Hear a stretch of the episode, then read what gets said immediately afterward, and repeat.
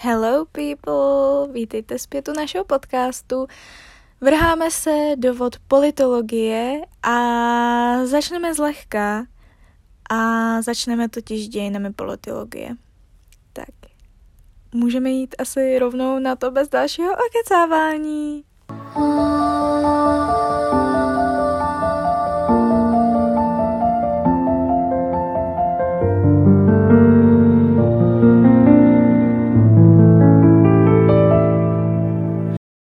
Takže začneme ve starověkém Řecku, kde máme Sokrata.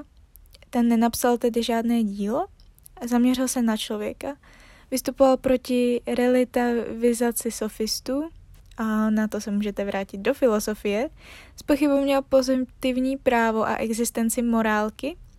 Jediná hodnota podle něj byla idea nejvyššího dobra. Tím dobrem byla moudrost, tedy vědění, O moudrost usilovali filozofové a proto by se měli stát vládci a tomu se říká sofokracie. Vlastně můžete se k většině představitelů politologie, o kterých se budeme bavit, vrátit zpátky do filozofie, kde se o těch lidech dozvíte víc. Tady máme spíš takové doplníky k těm osobám, co se týče v té politologie.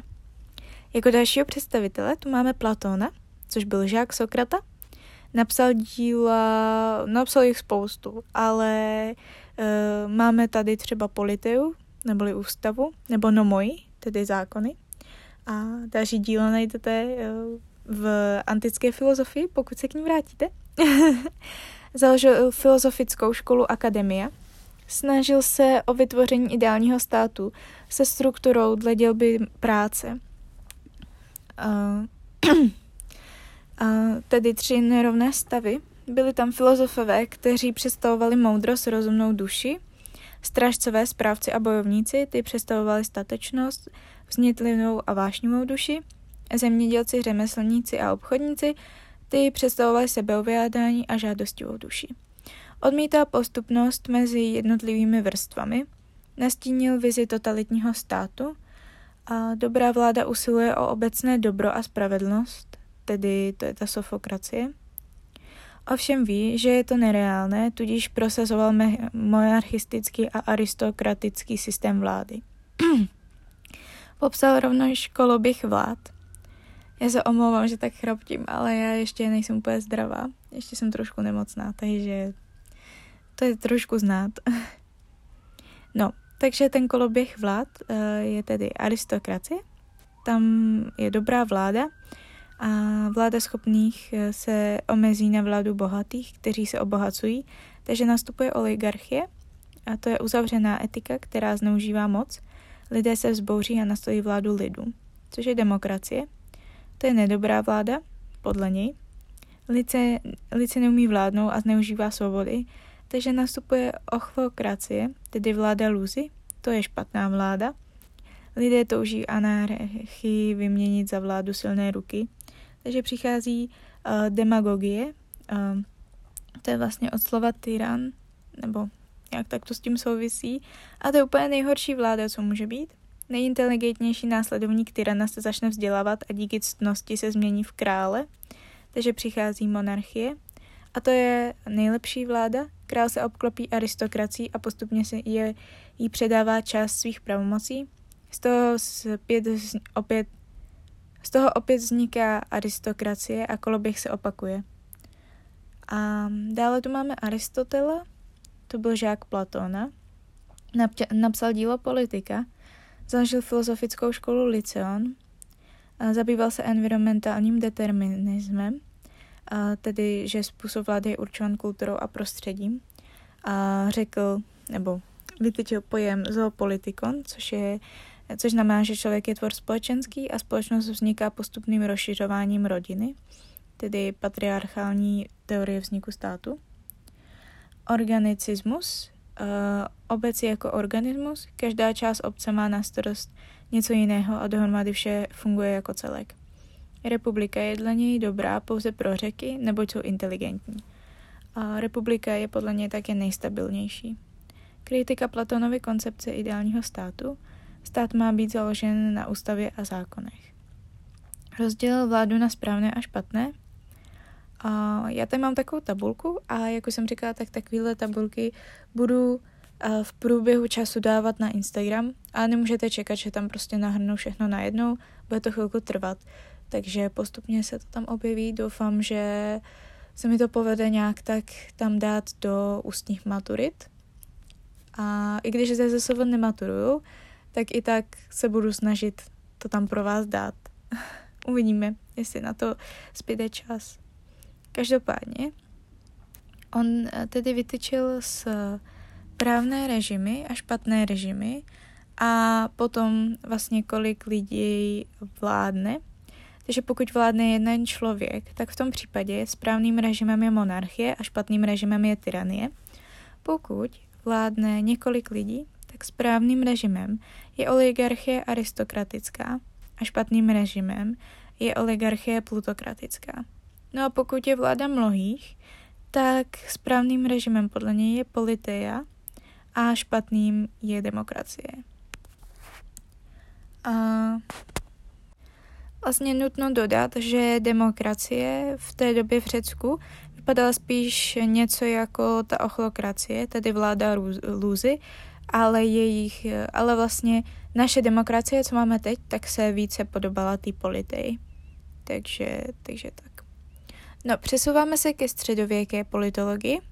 Tu máme patristiku, ta vlastně byla v období prvního až sedmého století a je to období raného křesťanství, takže se utváří křesťanství, pronásledují se vlastně ti pohaní a tak a obrané křesťanství. A svatý Augustín, tak ten původně uh, byl prostopašný mnich, který konvertoval ke křesťanství.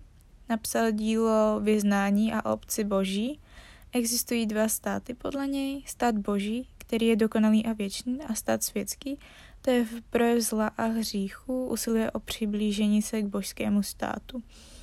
No a dalším uh, směrem v středověku tu máme scholastiku. Ta vlastně nastupuje v 11. až 15. století ve vrcholném středověku. Vznikají zde školy a univerzity. A jako představitele tu máme Tomáše Akvinského, ten napsal díla Suma teologická, Suma proti pohanům. A ideální zřízení je podle něj konstituční monarchie. Konstituční monarchie znamená, že vlastně panovník je svazován ústavou, což je ta konstituce, a to je třeba dodnes v Velké Británii. Člověk zde nad sebou potřebuje přirozenou autoritu, občan má mít zároveň aktivní účast na politickém životě. Revoluce je možná, pokud je připravená a je proti tyranské vládě. Zároveň nesmí přinést více obětí, než by přinesla samotná tyranská vláda. Byl pro subsidiaritu. Důležitější je duch zákona, nikoli litera. To znamená, že důležitější je ta myšlenka, kterou zákon nese – nikoli přesná formulace, jak je zákon napsán. Tudíž odsuduje hledání mezer v zákonech za účelem obcházení. Nebo všichni ví, co daný zákon postihuje. No, přichází doba renesance. Renesance pokládá základy moderních politických problémů. Jako představitel tu máme například Nikola Machiavelliho a ten se snažil zalíbit florenskému rodu uh, Medicejů. A vlastně tomu rodu věnuje i dílo Vladař a v tom díle jim radí, jak sjednotit rozdrobené městské státy a jak si udržet moc.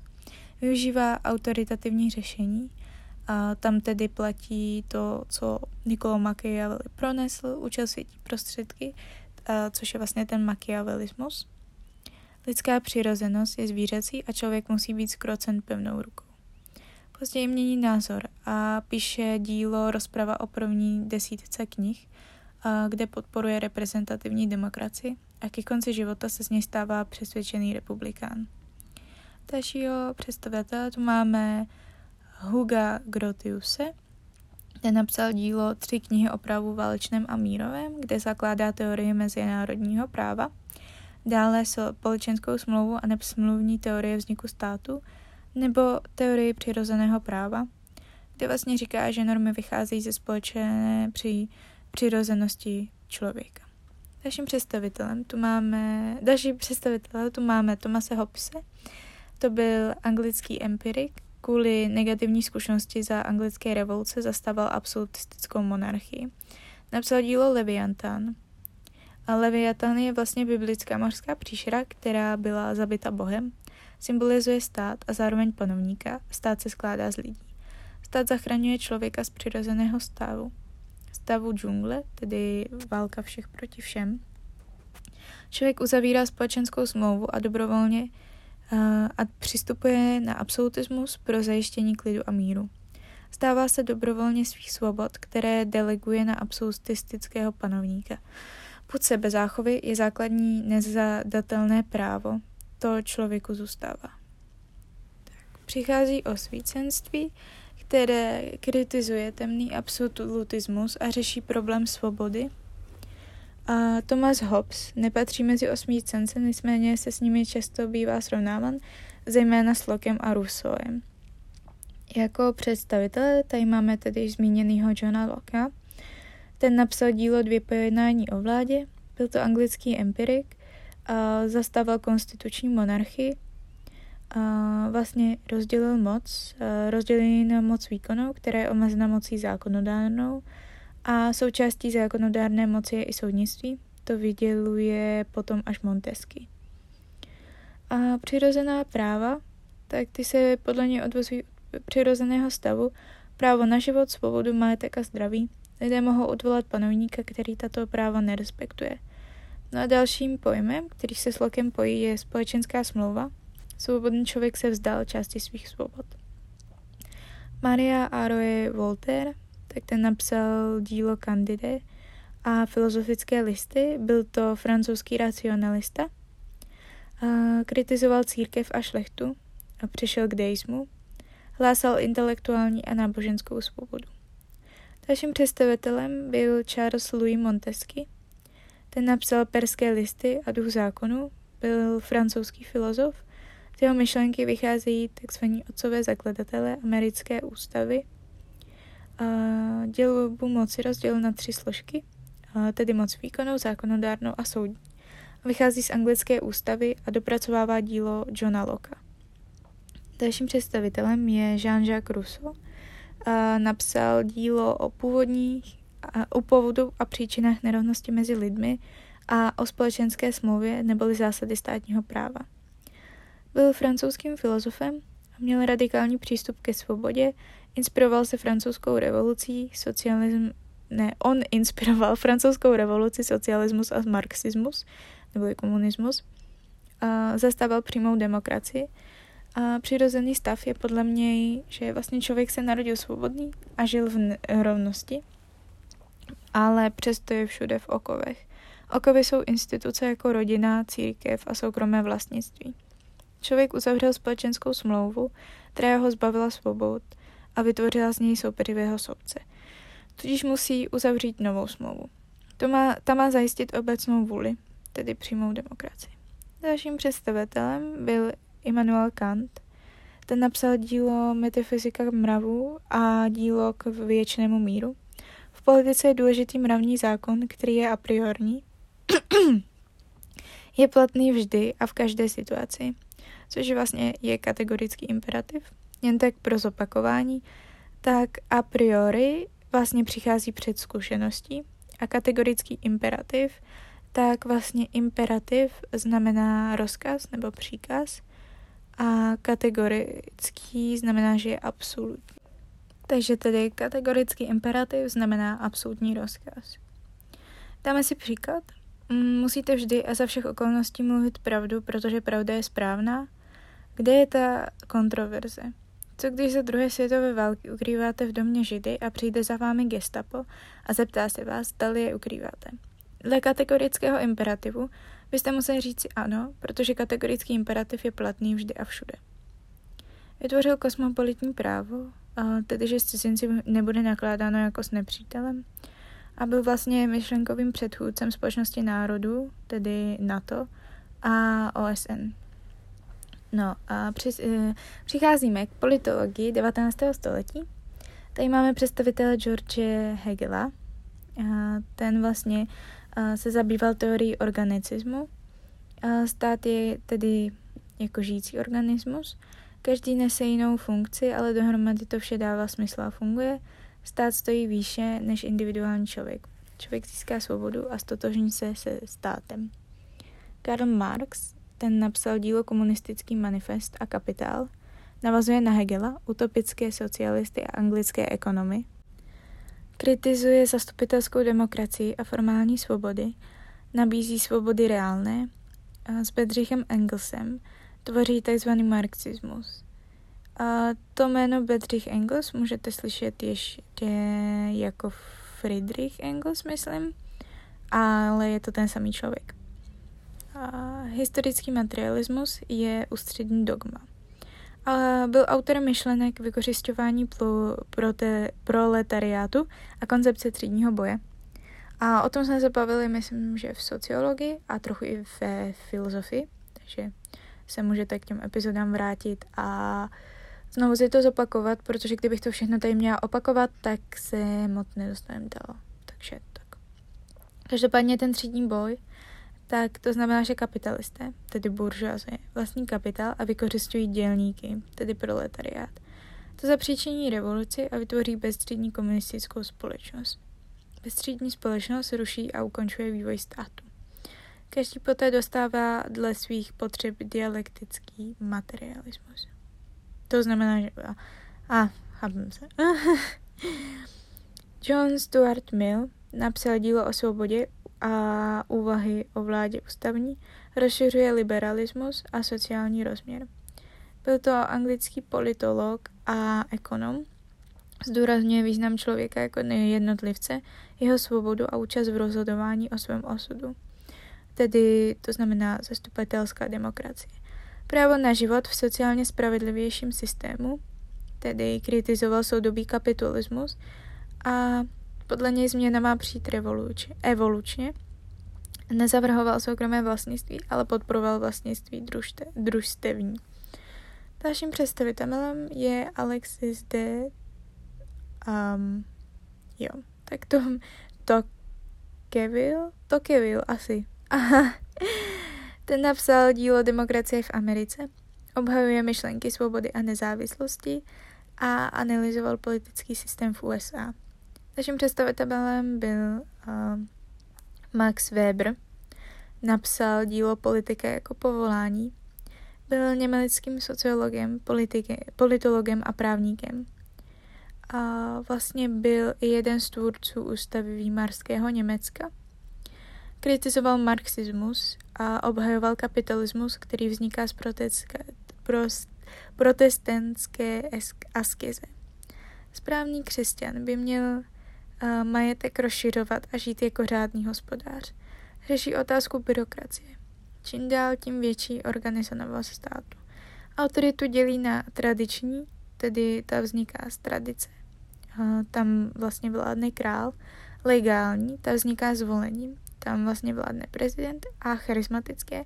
A ta souvisí s osobním charismatem a to je, tam vlastně příkladem je třeba Hitler nebo Mussolini. No a dostáváme se k politologie 20. století. Tu máme představitelku eh, Hanu Arendtovou, která napsala dílo o násilí nebo původ totalitarismu. Uprchla před nacismem do Francie a potom do USA. Život zasvětila studiu totalitních režimů, které i srovnávala. Dalším představitelem je Robert A. Dahl. Ten napsal dílo Demokracie a její kritici. Zabývá se problémy moderní demokracie a taky pojmem polyarchie, tedy to je vláda mnohých. John Rawls, a ten, se zabýv, ten napsal dílo Teorie spravedlnosti, byl teoretikem sociálního liberatismu a řeší svobodu a sociální spravedlnost. A Joseph Alois Schupenter, ten napsal dílo Kapitalismus, socialismus a demokracie. Spochybnil udržitelnost demokracie podle něj neexistuje obecné dobro, tudíž nemůže existovat ani obecné blaho, a což je vlastně tedy takzvaný demokratický elitismus. Dalším představitelem byl Samuel P. Huntington, ten napsal dílo Střed civilizací. Francis Fukuyama, ten napsal dílo Konec dějin a poslední člověk a podle něj se demokracie nemá kam vyvíjet. A posledním, eh, koho si tady dnes zmíníme, byl Karl Raymond Popper.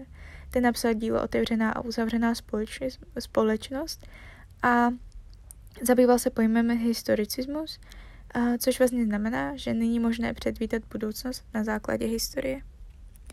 Tak a to by bylo pro dnešní díl všechno. A je takový kratší, já jsem si původně myslela, že bude ještě o dost kratší, ale je, už je 20 minutový. A myslím si, že po našich uh, skoro hodinových uh, vlastně dílí, dílech, tak je fajn si dát něco kratšího. Takže to ukončíme tady. A v příštím díle se podíváme na státovědu. Tak jo. Tak se mějte hezky a uslyšíme se u dalšího dílu z politologie. Tou politologií si budeme zabývat docela dlouho, čeká nás na to sedm dílů. Takže nádech, výdech, bude to dobrý, zvládneme to. Tak se mějte hezky a, a čus. Jo a ještě, nezapomeňte a sledovat podcast na Instagramu, aby vám neutekly žádné novinky. Dávám tam vždycky upozornění, kdy vyjdou nové díly. A taky tam budou ty materiály, ale jak jsem říkala, tak uvidím, jak to budu stíhat je tam dávat. Tak e, nemůžu slíbit, že to všechno stihnu do maturit, ale pokusím se, budu se opravdu snažit. Uvidíme. Každopádně nezapomeňte sledovat na Instagramu, nezapomeňte poslouchat podcast a nezapomeňte se třeba podívat na naše webové stránky, které máme. A zatím tam není nic zajímavého, ale přes ty stránky můžete poslouchat podcast, takže si nemusíte stávat Spotify ani Apple uh, podcasty, ale stačí vám webový prohlížeč a najít si vlastně uh, webové stránky podcastu. A taky tam budou při, přibývat nějaké příspěvky, nějaké zajímavé články. Každopádně zatím tomu tak není.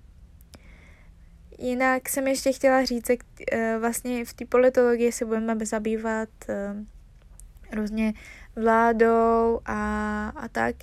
A pokud by vás tohle téma zajímalo víc, eh, co se týče vlády a voleb a, a státovědy a tak, tak se na to ještě podíváme společně ve veřejné zprávě, kde se podíváme trošku víc i na ty veřejné instituce a jak vlastně funguje veřejná zpráva. Takže určitě se na to můžete těšit. A, a tak, tak se mějte moc hezky a uslyšíme se u dalšího dílu. Čus! 一朵红抖落在水月中，转过身却不见 影踪